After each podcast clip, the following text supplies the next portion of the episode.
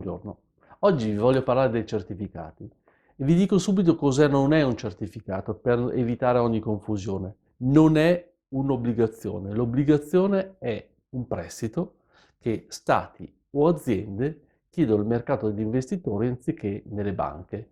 I certificati invece sono un insieme di opzioni, attenzione qui diventa complesso, seguitemi bene. So, sono dei contratti derivati, e cioè chi li compra si aggiudica il diritto di comprare o vendere ad un determinato prezzo, in un determinato periodo temporale, un'attività che chiamiamo sottostante, che è azioni, indici, obbligazioni, materie prime o un insieme di tutto questo.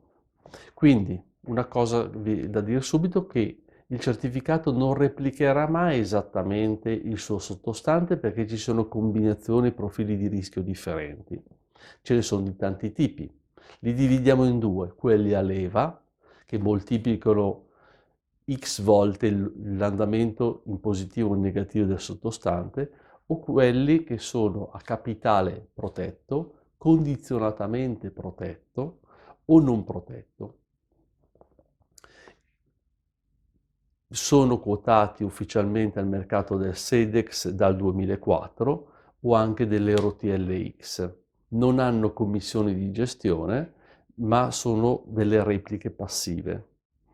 Sono delle scommesse e qui voglio portare all'attenzione perché spesso vi, mh, l'investitore si fa ingolosire delle cedole importanti che vengono promesse, ma i livelli di rischio sono da conoscere e da farvi spiegare al meglio. Vi voglio portare un esempio.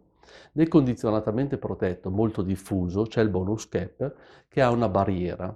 La barriera significa, con un esempio, che se io compro un certificato, il suo sottostante vale 5 alla partenza, la barriera ti dice a meno 20, quindi a 4, può arrivare e ti prometto che al termine ti do un premio pari al, poniamo il caso, il 20%.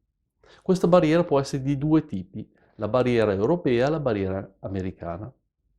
Nel nostro esempio significa se ho una barriera europea, l'indice da 5 può scendere anche sotto il 4, quindi sotto il livello di barriera, per poi risalire sopra la barriera. L'importante è che al termine sia il di sopra della punto minimo di barriera 4 e ho il mio premio.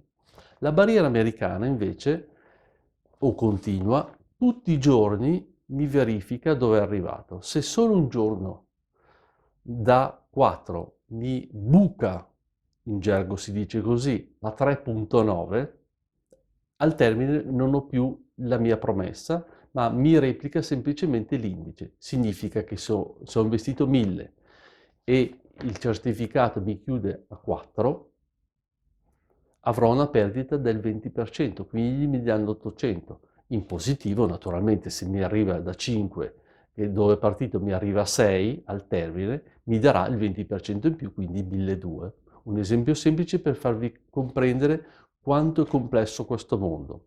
Sono disponibile per chi vuole approfondire personalmente questi concetti, contattatemi in privato. Buona giornata.